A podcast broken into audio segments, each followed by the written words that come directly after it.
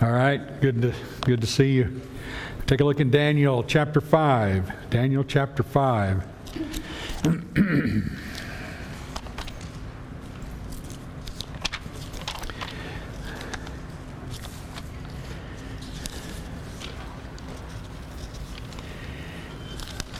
So, with, with this chapter, we will be done with the Babylonian Empire. uh, all right, so first thing you notice, they look at three first three verses.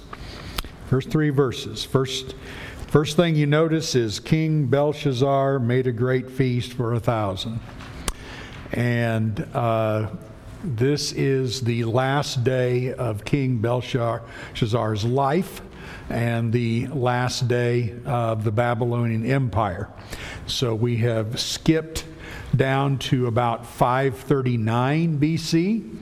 Uh, we the writer skips over a number of different kings that uh, were in the Babylonian Empire. Uh, Belshazzar has a father named Nabonidus. Uh, he uh, reigns from 556 uh, to 539.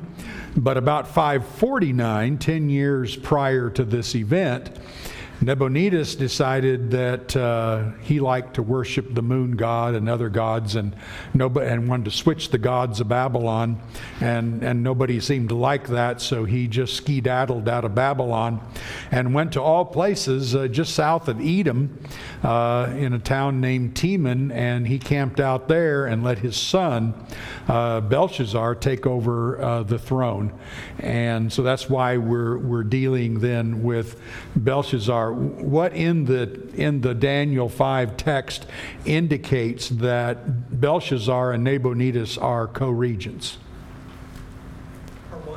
Co-regents, co yeah, both both reigning. Yeah. Did you spot something in the reading that would give you that idea? Pardon? Uh, well, no, he, it, it uh, he's actually probably a grandfather or great grandfather, but, uh, but there's something more clear. Yeah. Yeah, yeah. Yeah, he offers anybody who can interpret the handwriting on the wall as you'll be third ruler in the kingdom. So uh, it, it's quite evident that Belshazzar didn't have a right to say he's the second ruler because his, his dad is already uh, a ruler. Uh, Nebuchadnezzar would have been dead by now. Uh, we don't, I mean, at least I don't know exactly when Nebuchadnezzar's reign comes to an end, but we do know that Nebuchadnezzar is responsible for the fall of Jerusalem and the, uh, the complete uh, desolate, de- desolation of the temple, etc. And what year does the fall of Jerusalem happen?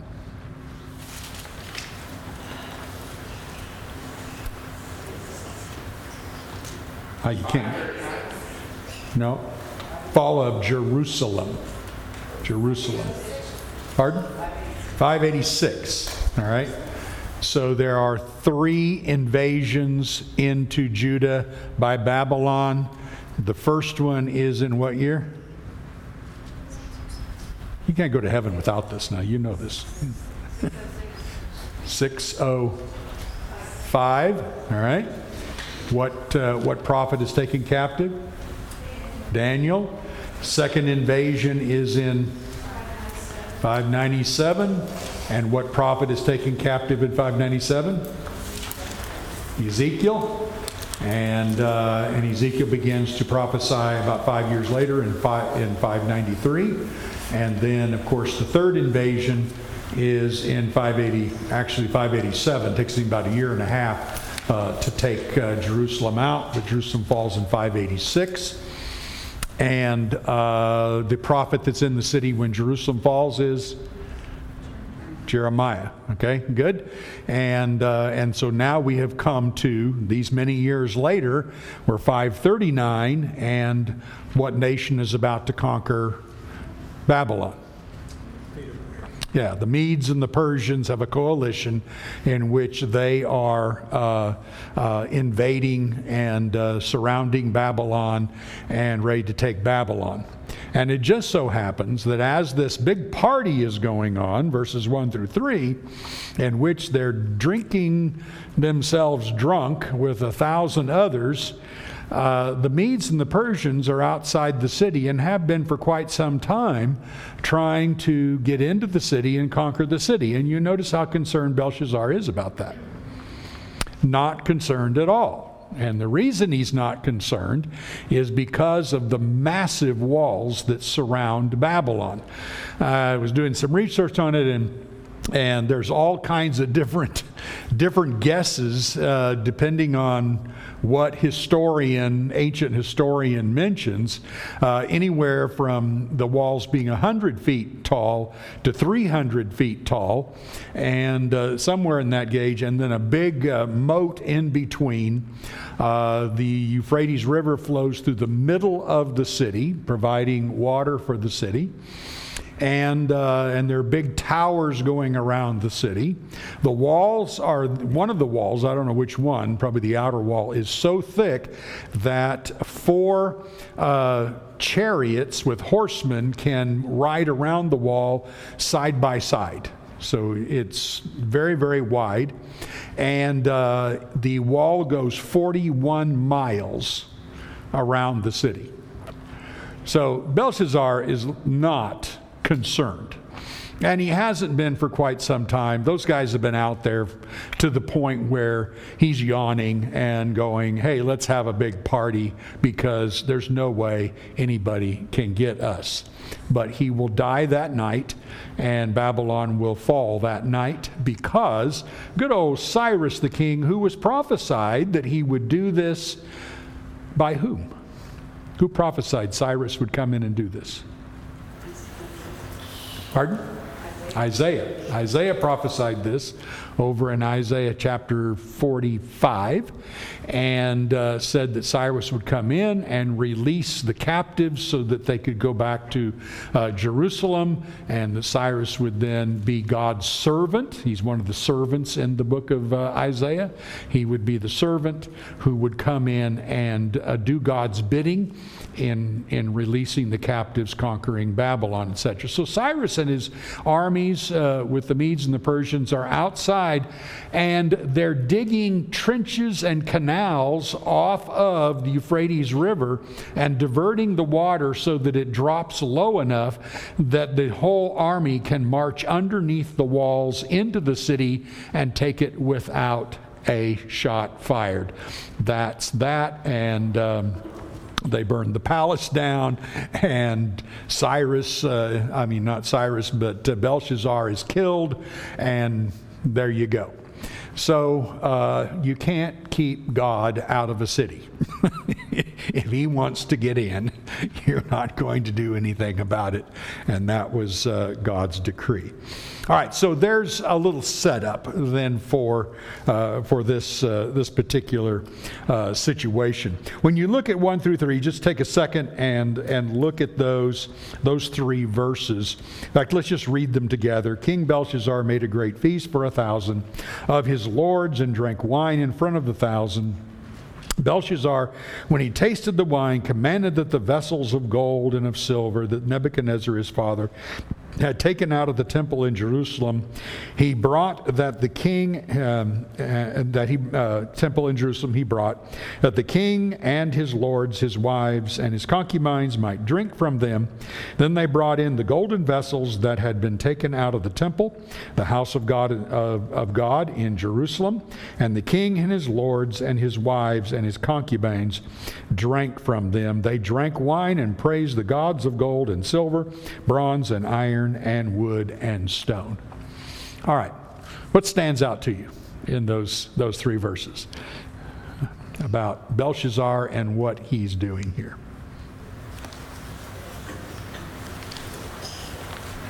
Yes.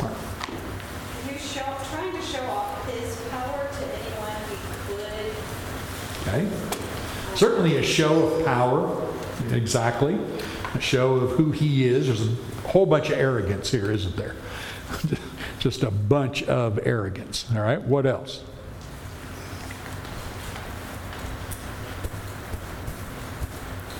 Go, Michael.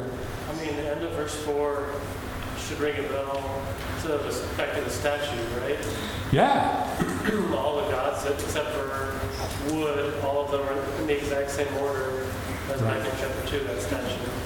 Right. So all these man made gods are being praised while what's happening to Yahweh? He's. Yeah. So he, the Yahweh's being mocked, and all the other gods are being praised that are meaningless, nobody gods. And so this is this is all going on. So it, it is is really a mockery of the true God. And what else would you say about Belshazzar in contrast to the first four chapters?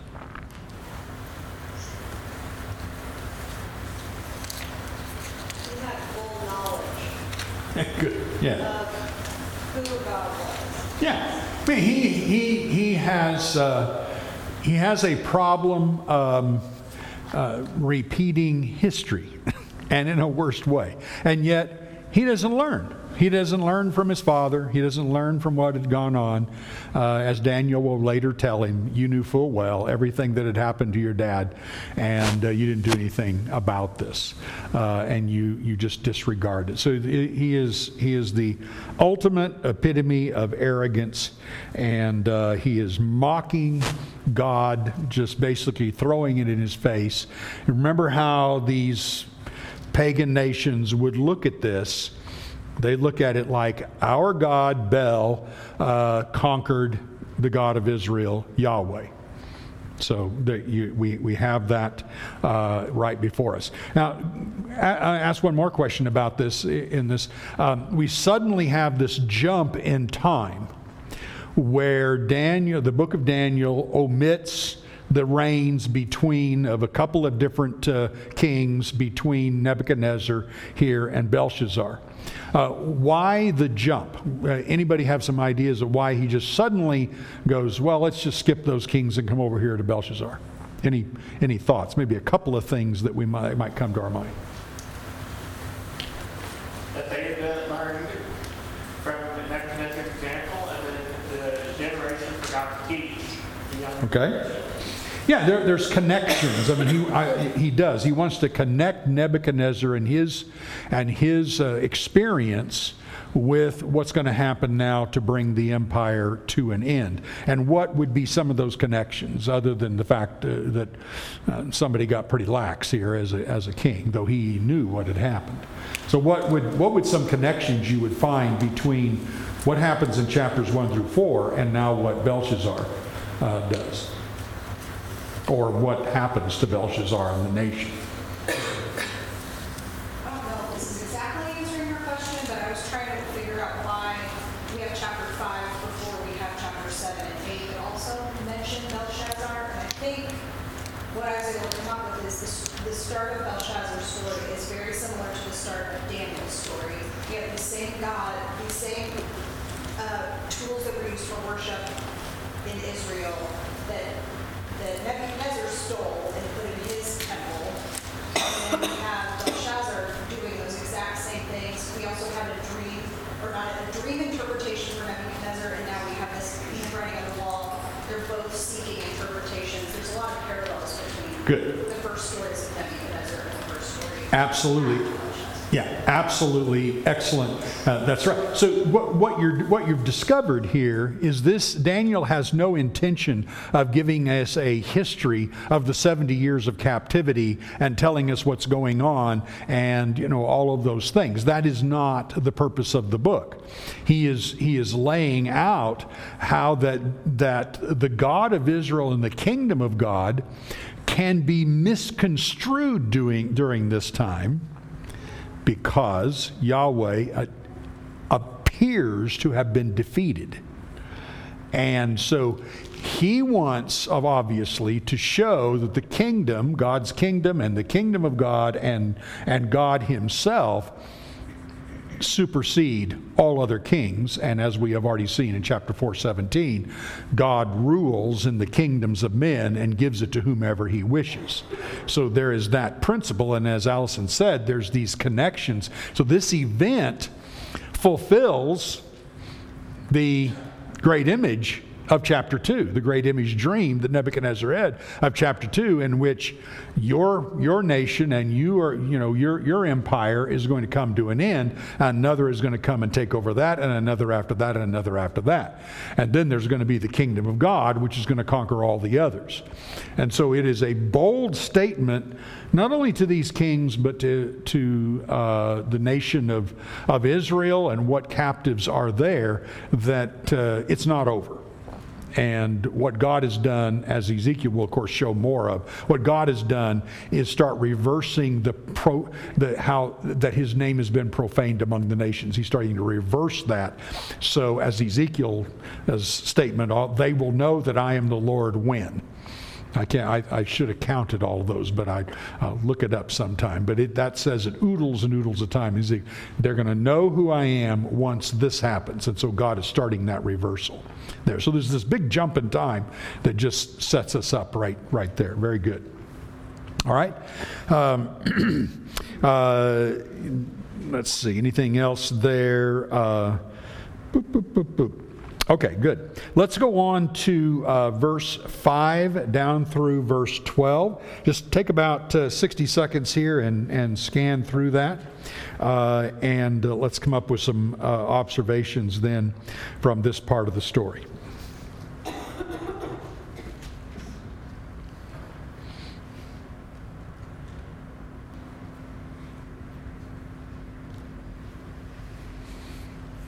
Okay, what you take? What what are some of the things that that uh, are important to notice here?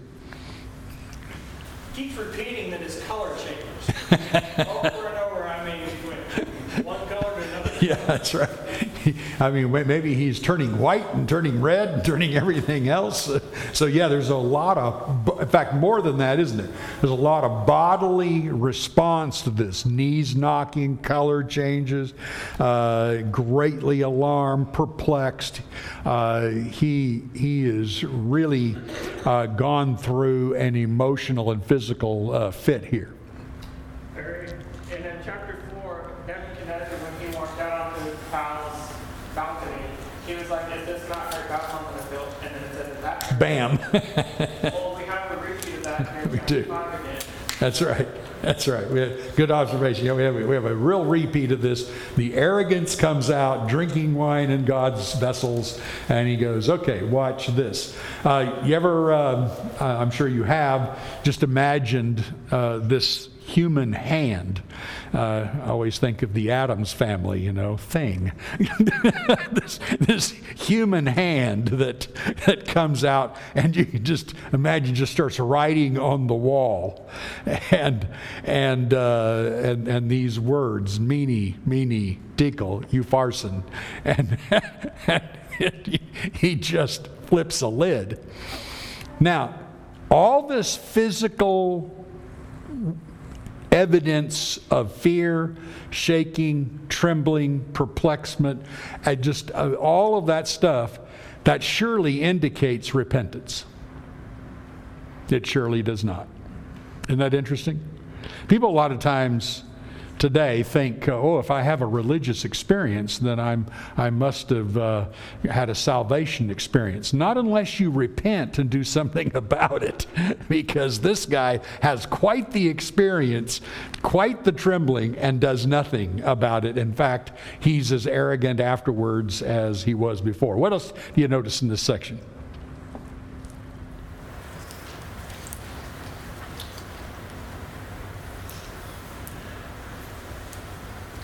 Michael.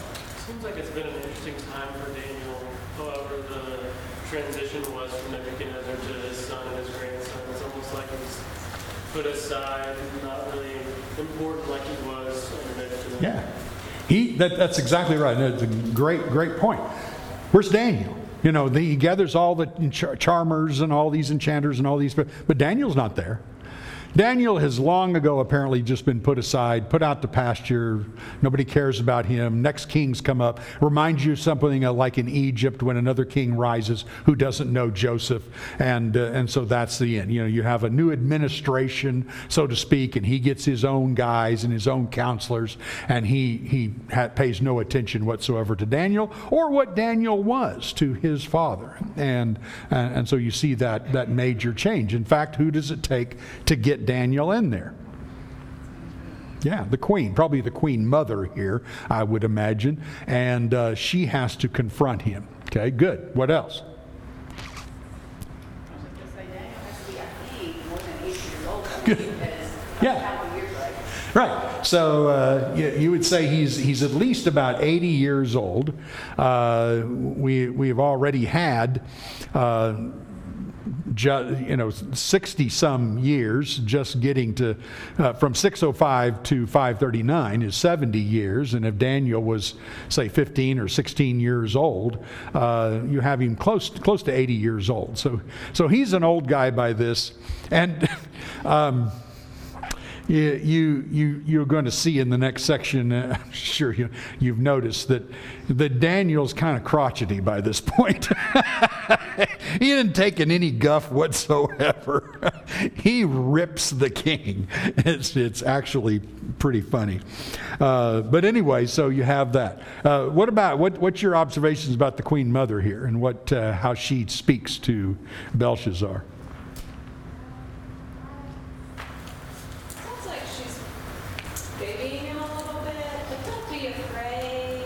Really? It'll be okay. Don't be alarmed, don't be shaken. Seems like she's trying to calm him down. Well, yeah, I mean, he, he, she obviously says, don't be alarmed about being, to not being able to understand this. I got a guy who can do this. True. All right. What else, though? In the things she goes on to say uh, uh, to him. I mean, it, it may be subtle, but it seemed like there's some implication there. I think that people who have no respect for history are doomed to repeat mistakes that were made Yeah. in the past. And I think that's the lesson she's trying to teach here. Yeah. Maybe he's arrogant that he doesn't have any respect Right. what has happened in history, including this man Daniel, who was the greatest of Yeah. Right. You, you have known nothing about this guy, and yet he, how, what did Nebuchadnezzar do for Daniel, what, according to, the, to her? Made him chief of, of all these wise men. And hey, uh, young man, you paid no attention to this. You didn't pay any attention to what your father did and how he exalted him and how important he was. In fact, what does she say about Daniel?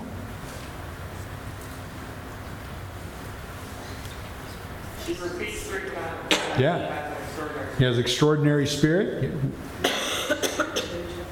Yeah, and she, he can interpret this. He, he, he's, he is an extraordinary man. He has this great and excellent spirit. He, he is just a great guy in every way, good man, and he's able uh, to interpret this. Uh, you, you should have known this long ago. I think there's a subtle rebuke there uh, of him of just not understanding how badly he has misappropriated his own uh, kingdom and his own power by not knowing these things. So he can solve these problems. So she says, "You let Daniel bring anything else when you, especially when you look at verse 12. Anything after verse 12? You gonna say something? I don't- This is, I don't know what you. Yeah. No, go ahead. Verse 12, verse 22 makes it sound like it's more rebellious than it is forgetfulness. Oh, absolutely. Because it says, although you already knew this. Yeah. So he knew the story of what happened to Nebuchadnezzar. Yeah, he- So seems hard to believe that he didn't know who Daniel was. Yeah. Well, i- i- if he didn't, I mean, he, he may not have, I mean, he may have heard the name before, but he obviously is not impressed. You're right. Uh, but anyway, yeah, there's, there's, a, there's quite a bit of rebelliousness here. So you, you see something in verse 12 about how she talks about Daniel? Sarah? She said, so give you the interpretation. I can't hear you. She said, so give you the interpretation, it. Yeah, he'll give you the interpretation. How does she refer to Daniel? Notice? by his real name. Your father gave his name as Belteshazzar, but but he she refers to him as Daniel. And he has the spirit of God in him, and you know she she makes that point. Uh, Belteshazzar, of course, is a name after his God. Daniel is a name after Yahweh uh, God will judge. Daniel means, and and so he he she draws that difference by actually calling him Daniel and not Belteshazzar, as Nebuchadnezzar would have. True. It's not super related to this, but I heard a sermon one time that said, Why do we call Shadrach, Meshach, and Abednego Shadrach, Meshach, and Abednego when those were Babylonian names Exactly. meant for like praising those gods versus their Jewish names of Hananiah, Azariah, and Mishael, which Yeah. are like Jewish names. Right. And that point just like has always stuck with me ever since I was like a 10 year old of like, yeah, we should call them their Jewish names Yeah. because that's the God And then nobody know what they're talking about. yeah. Well, the thing of it is, kids, those those Shadrach, Meshach, and Abednego, we can remember that. Kids that go, uh, Mishael, and all this. Yeah, and uh, I just remember my little cousin saying Shadrach, Meshach, and under the bed we go. So um, it's easier for a kid to remember. I bet you that's the only reason. It just happens to be easier for a kid to remember. But you know, when you get the story uh, uh, there of the of the statue and everything, that's what they're that's what they're called. All right. Uh, so with that, oh, yeah, go ahead. Just one, the thing I don't get is, unless Daniel has completely fallen from the station, verse 8, they, they bring all the wise men in, and they're not able to read the writing. To me, it's conspicuous that Daniel's referred to as the leader. He's been one of the leader of the wise men. And ostensibly, he's still a wise man. but For some reason, he's Not part of it. he's not part of that group, which to me is just a bit conspicuous given the rather effusive praise that from his mother about his, the position he's been given. I Right. think he's not included in the last one. Yeah, it, it, I mean, from, from my, in my opinion, it has been so many years, for one thing, since he interpreted Nebuchadnezzar's stuff and all of that, and then all that has gone by. And, uh, and so he has just kind of dropped, dropped off, and maybe Belshazzar appointed a bunch of new guys, and, and Daniel just not included. It's just a guess, but uh, that may be the idea there. Maybe some like ages too, right? Just the fact that he's old. Yeah, you know, who wants to listen to an old guy?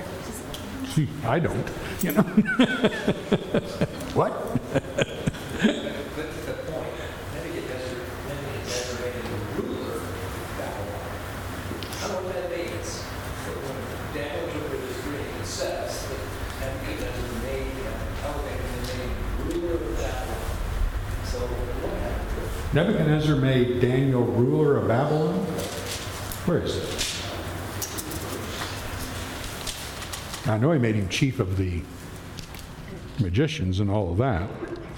Essentially, like we would say he was the ruler of Washington DC. To different people he gave. two- Okay. 248, 248? Okay. All right. Oh, yeah, okay. Gave Daniel high honors and, and great gifts and made him ruler over the whole province of Babylon, chief prefect over the, all the wise men of Babylon. Okay, exactly.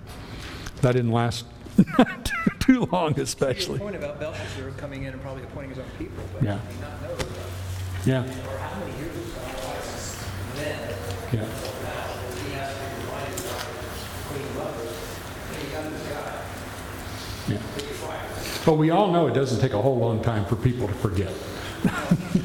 uh, true. We, we know how special Daniel was, but he didn't think he was that special. Yeah. It's very normal Right. for, uh, you know, Republican, Democrat, whatever, it was a Yeah, I don't care. No. this is my, this is my group. That's right. And, and again, you can compare that with Joseph.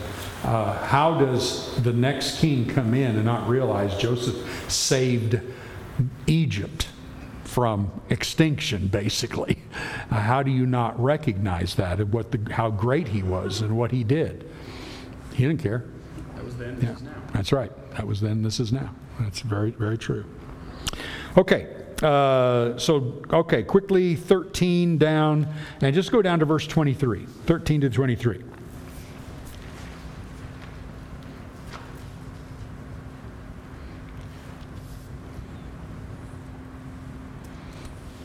All right. Uh, concentrating especially on Daniel's uh, speech here. What do you what do you notice? I don't see now. Yeah.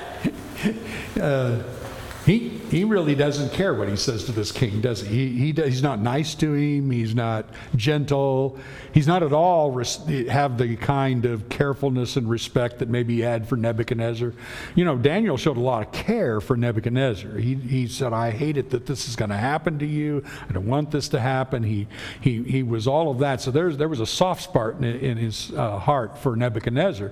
And apparently, even God was different with Nebuchadnezzar than he is with Belshazzar. How, how is that seen? Yeah, he, he gave him all these chances, and, and, and each time Nebuchadnezzar would learn and not rebel, and he would, he would grow in his knowledge of God. With Belshazzar, it's like you already had all, you, you had all the knowledge you needed. You knew what happened to your father, you knew all the things that took place, and you just disregarded it. So important for us we may not have all, we don't have all the things that happened in the first century and all the incidents that took place in the whole Bible. We don't have somebody dropping dead because they offer a different kind of uh, worship than what they're supposed to.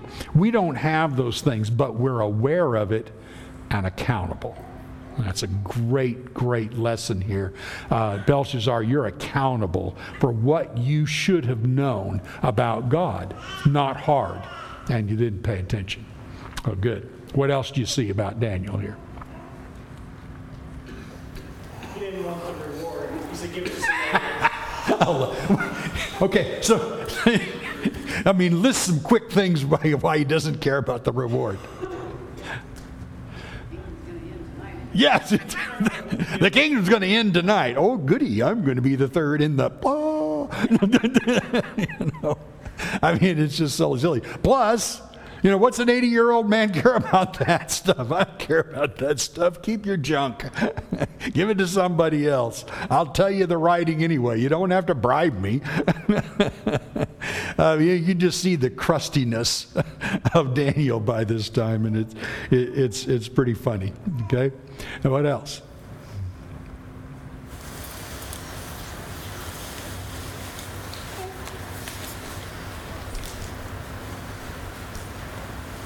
Notice what he says in 18 and 19.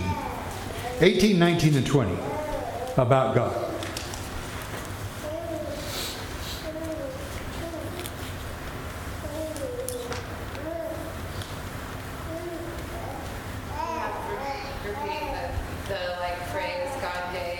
Exactly. So he's going right back to what you see back in chapter 1. God gave, God gave, and then God took away. so, so he's emphasizing these are the things you knew. God gave, God gave. This is the reason you have power. This is the reason you're on the throne. It's the same thing about Nebuchadnezzar, your father.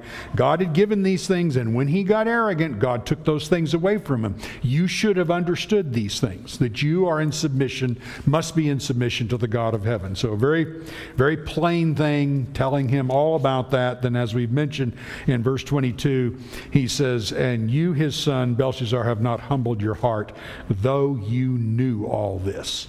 So it's very plain. He, this is a strong, strong rebuke. And then turns in verse 23.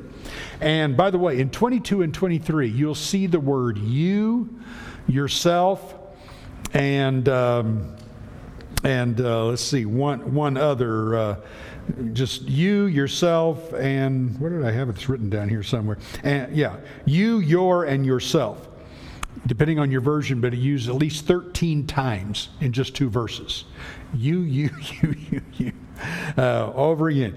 You, his son, have not humbled your heart, even though you knew this. You have lifted up yourself against the Lord of heaven, and the vessels of the house have been brought in.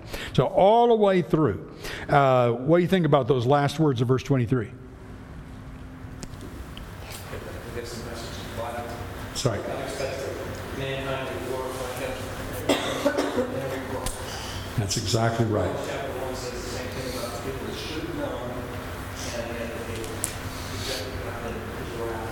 Yeah. Yeah. Pretty, pretty amazing. The God in whose hand is your breath. he can just go and take your breath. He gave it to you, he can take it.